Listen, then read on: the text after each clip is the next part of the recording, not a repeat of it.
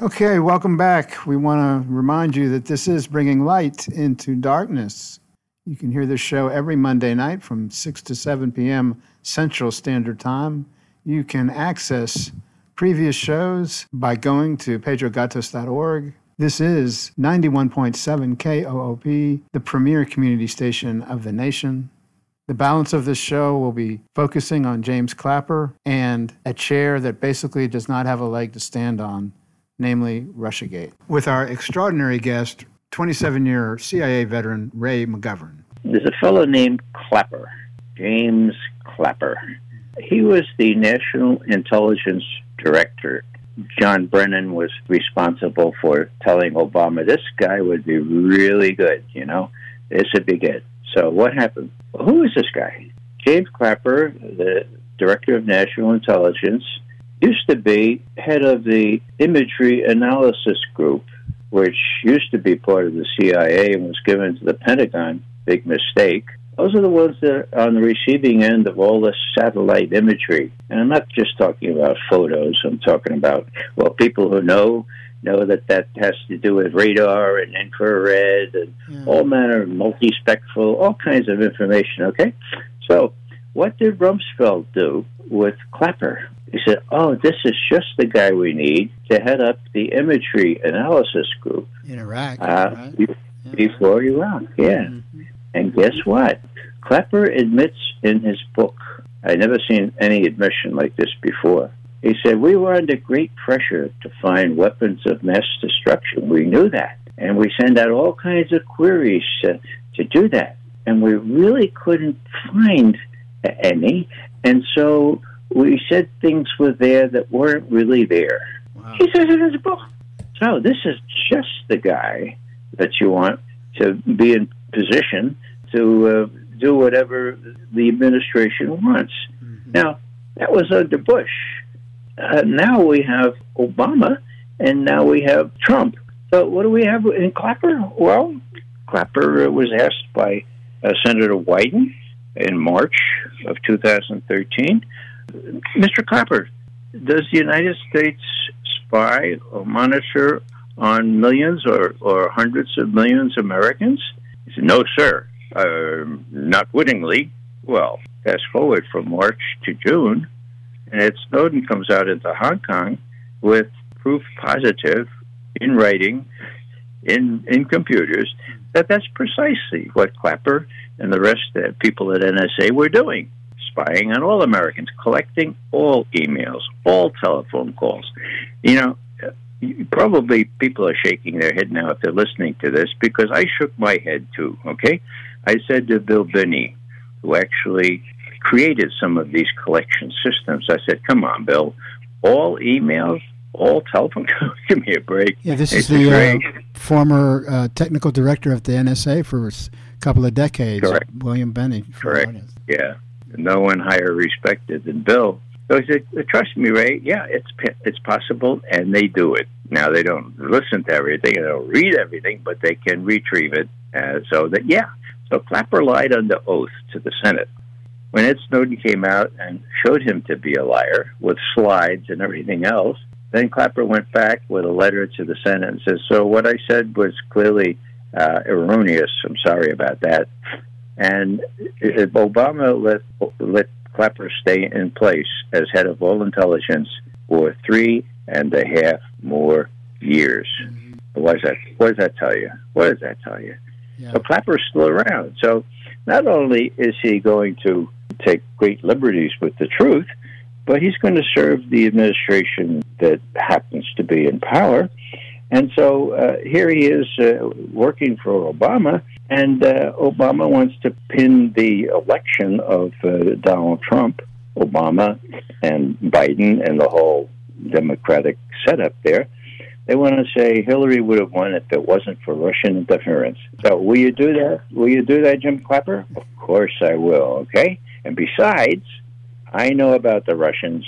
Now, this is telling, so I'd ask your, your listeners to, to listen to this. Clapper styles himself as being a Russian expert, okay? Uh, he studied apparently under the school of Joe McCarthy and Curtis LeMay, uh, the school of the, the McCarthy LeMay School of Russian Studies.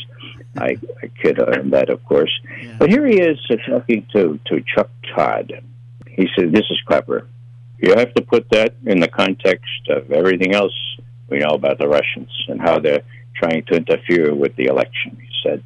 And just the historical practices of the Russians, who typically are almost genetically driven. Yeah, that's. Cool. Penetrate, gain favor, whatever, which is a typical Russian technique. So we were very concerned. Yes, you can find this quote in an article entitled James Clapper Tells NBC's Chuck Todd That Russians Are Genetically Driven to Co opt by Michael Sainato, published May 30th, 2017 in The Observer. And it referred to the May 28th interview with Todd. no, this is the guy that Obama puts in charge of a study about Russian interference right, in the in the 2016 election. And what happens? Well, they keep the DIA out of this study. In other words, when they released this so-called intelligence community assessment on the 6th of January 2017, it was that was a misnomer. The only of those three words that was correct was assessment, mm-hmm. uh, which means you assess something or you don't have any evidence. You assess this, you assess that, yeah, or assess the other thing, okay? Now, how about intelligence community? Well, Hillary Clinton and the others were saying, oh, 17 members of the intelligence community. Well, it wasn't 17. Clapper had to admit that about five months later. He said, well, no, it was actually um, only three. It was uh, FBI, uh, NSA and and CIA. And actually, it wasn't those three agencies; it was handpicked analysts right. for those. Now, most people know in Washington, at least, that if you handpick the analysts, you handpick uh, the conclusions that are going to come to. So, yeah, that that all kind of falls under the fixing the facts around the policy thing, choosing Clapper, keeping Clapper, putting in power these people that are going to do, you know, be team players, so to speak. Let me ask you because we have about 15 more minutes or so, and I want I really want to get you to also tie this really really important analysis of Clapper, because if you understand these people that are in these powerful positions, you can start to appreciate the bias that is uh, kept from the American public. But as you know, just recently on May 7th, of this year, 2020, the House Intel Committee released a testimony indicating CrowdStrike had no proof of the exfiltration of the data from the DNC computers. Back on June 14, 2016, it was the Washington Post that actually indicated that two executives of CrowdStrike had alleged that the Russian intelligence had hacked the DNC and stole opposition research. This went unchallenged and was repeated ad nauseum, probably hundreds of times, even after December 5th, 2017, when the House Intelligence Committee received testimony from the president, Sean Henry of CrowdStrike, to the contrary. So, first of all, I wanted to ask you to comment on that and that there has been no retraction, to my knowledge, uh, that comes anywhere close to the impact it's had on American consciousness of this false canard to begin with. But also, we now know that there's no collusion, according to the 22 month investigation of Mueller. There's no proof of evidentiary finding that the Russian government was behind that feeble Russian Internet Research Agency of propagandizing U.S. public. In fact, the total quantity of, of that propaganda from that private firm was a drop in the bucket compared to the millions or billions of dollars of ads poured into the campaign. And then now you have this CrowdStrike, no proof that Russia hacked the DNC emails. You've been very, very close to this with you and uh, Mr. Binney, and we've been questioning it ever since it started because of the lack of evidentiary findings being made public to the American public. But there's no successful prosecutions for any of this that I'm aware of. People are going to jail for perjury and uh, other monetary related things. Can you speak to what your own investigations over the years, particularly that created the certainty that, that you and William Binney claimed indicated that this was no Russian hack, and only recently that's been confirmed in the major news, or not even in the major news, but by this revelation about CrowdStrike. Do you mind kind of explicating that a little bit? Sure. Um, I'd like to dismiss the Internet Research Agency first, as you have just alluded to. This was that Facebook uh, uh, exposure that was supposed to have persuaded Americans uh, to vote against Hillary. Well, Facebook executives and we agree that most of those things were after the election, and they represented. Now, if you have a pencil, you might copy this down. the percentage of other things that they they represented during that period of time was point zero zero zero zero zero zero zero zero two four. that's less that than a, that's definitely less than a drop was, in a bucket.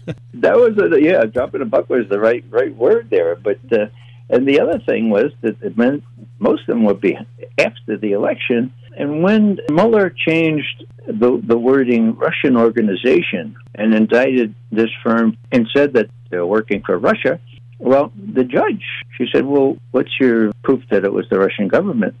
And the government lawyer said, Well, no, uh, let's check. And they came back, Well, we don't have any proof that it was the Russian government. She said, Are you serious? Get out of here. And they said, Well, we'll, we'll go some more. And just two weeks ago, they came back, well, three weeks ago, and said that, well, you know, uh, we're not going to pursue that case because we didn't know that these crafty, crafty Russian lawyers would really seek discovery here, and so uh, you know, so we're going to just the case. So that's that was the second prong of the so-called Mueller charges. Now, the more interesting one is the one you refer to here, and and that was the cornerstone of the whole thing. It led off the whole thing, and it was the cornerstone of the intelligence community assessment, so called. And it was that Putin himself had ordered his military intelligence people to hack into the to the DNC and steal those emails and give them to WikiLeaks so that they could publish them, and Trump would win because they were so damaging to Hillary. Now, that's more than just a little side side issue here. Why were they so damaging to Hillary? Well, because they were true. and what did they show? they showed that she'd stolen the nomination from Bernie Sanders, pure and simple. Yeah, there's, you know, chapter and verse about the primaries. It was just, just awful. And so it was a magnificent diversion to divert attention from what was in those emails and to say, well, why Russia do this? Russia, Russia, Russia. John McCain saying this is an act of war. Okay, so so the whole thing was cockamamie stuff.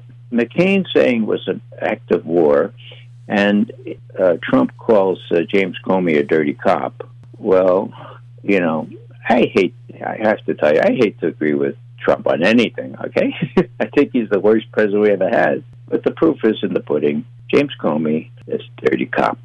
What happened? Well, he saw fit to depend on a group hired by the DNC, just as uh, Christopher Steele was hired by the DNC, to look into the computers, the, the server of the DNC. Now, why didn't Comey do that himself? Well, that's interesting. He depended on CrowdStrike, and everyone said for years CrowdStrike came up with yes, in fact, the Russians did it. We have this fancy bear and that all this evidence. Well, they didn't have that, and Mueller was never able to explain in testimony why he didn't send his his agents right in to seize those computers and find out who hacked. Okay, if somebody hacked, yeah. So no, nobody hacked. Okay, so what, how do we know that? Well, we've been saying well, we'll go back to that later, but the, the new evidence here, as you said, a lot of things were made public on the 7th of May, so what, it is exactly three weeks ago. And one of them was a testimony of this guy, Sean Henry, who was head of CrowdStrike. If I can interject, my understanding is that Sean Henry worked for Comey for a dozen years as well. Yeah. In the Actually, FBI. it was Comey. It was Bob Mueller. oh, oh, no, excuse me. Bob Mueller worse. Yeah. I'm, so, I'm sorry, my yeah. bad. Thanks for the correction. Well, no, it's not your bad. They're all in it together. Um, it's really amazing. So here's here's Mr. Henry testifying, okay, and and Adam Schiff, a ranking member of the House Intelligence Committee, starts out with a question that resembles when did you stop beating your wife? Okay, here he goes, uh, Mr. Schiff.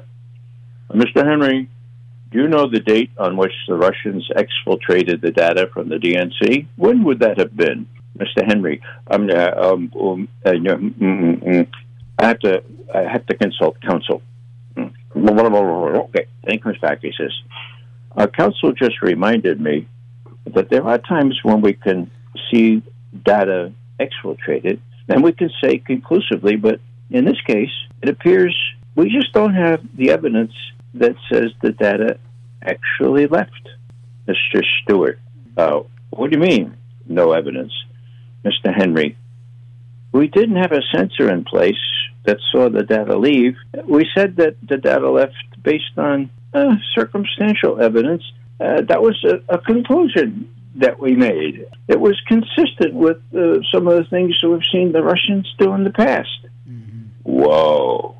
Now that's a far cry from having evidence that Vladimir Putin authorized the GRU, the Russian Military Intelligence Service. And this is a testimony by Sean Henry on December 5th, 2017, that you're referring to. Is that correct? That's exactly right. Now, I'm not real good at arithmetic, but I think that's about, what, two and a half years ago? Right. Mm-hmm. Yeah, and uh, this was all divulged or made public on the 7th of May. So this is uh, so that's more than three weeks ago. Except so, it, it wasn't uh, made public because nobody's reporting it. there you go. It was made public by us. Okay. Yeah, okay. Uh, Aaron, Aaron Maté, who is a terrific, uh, yeah. a real investigative journalist, called me job. up and he said, "Ray, I've just read this testimony by Sean Henry. My God!" So we put something out overnight, but you're right. Now this is the this is the teaching point right here. Major media doesn't know what to do with this. This is sworn testimony now. This is where Sean Henry had to consult his counsel there so that he wouldn't perjure himself. And what he said was, "We have no concrete evidence that that data was exfiltrated." Exfiltrated is a fancy word for for hacked. Okay. Now, what does that mean? Well, how did WikiLeaks get that data? Well, as Bill Binney and I have been saying since November of 2016, they got it from an insider. They got it from someone in the DNC who had direct access, physical access to those computers and servers. Now, who would that be? Anybody got any ideas? Uh, are there any candidates for that? Well, now if I mention a name here, Pedro, I'm going to get sued because uh, Seth Rich's brother, Aaron, who comes from a very modest background and family, has all kinds of money to sue anybody and his brother and sister who suggests that his brother, or far worse, that he himself was the so called exfiltrator. In other words, we know, and we've been saying for three and a half years, that this data was copied from a computer onto a thumb drive or some other kind of external storage device, put in somebody's pocket, and carried over to wherever it was that WikiLeaks put it out.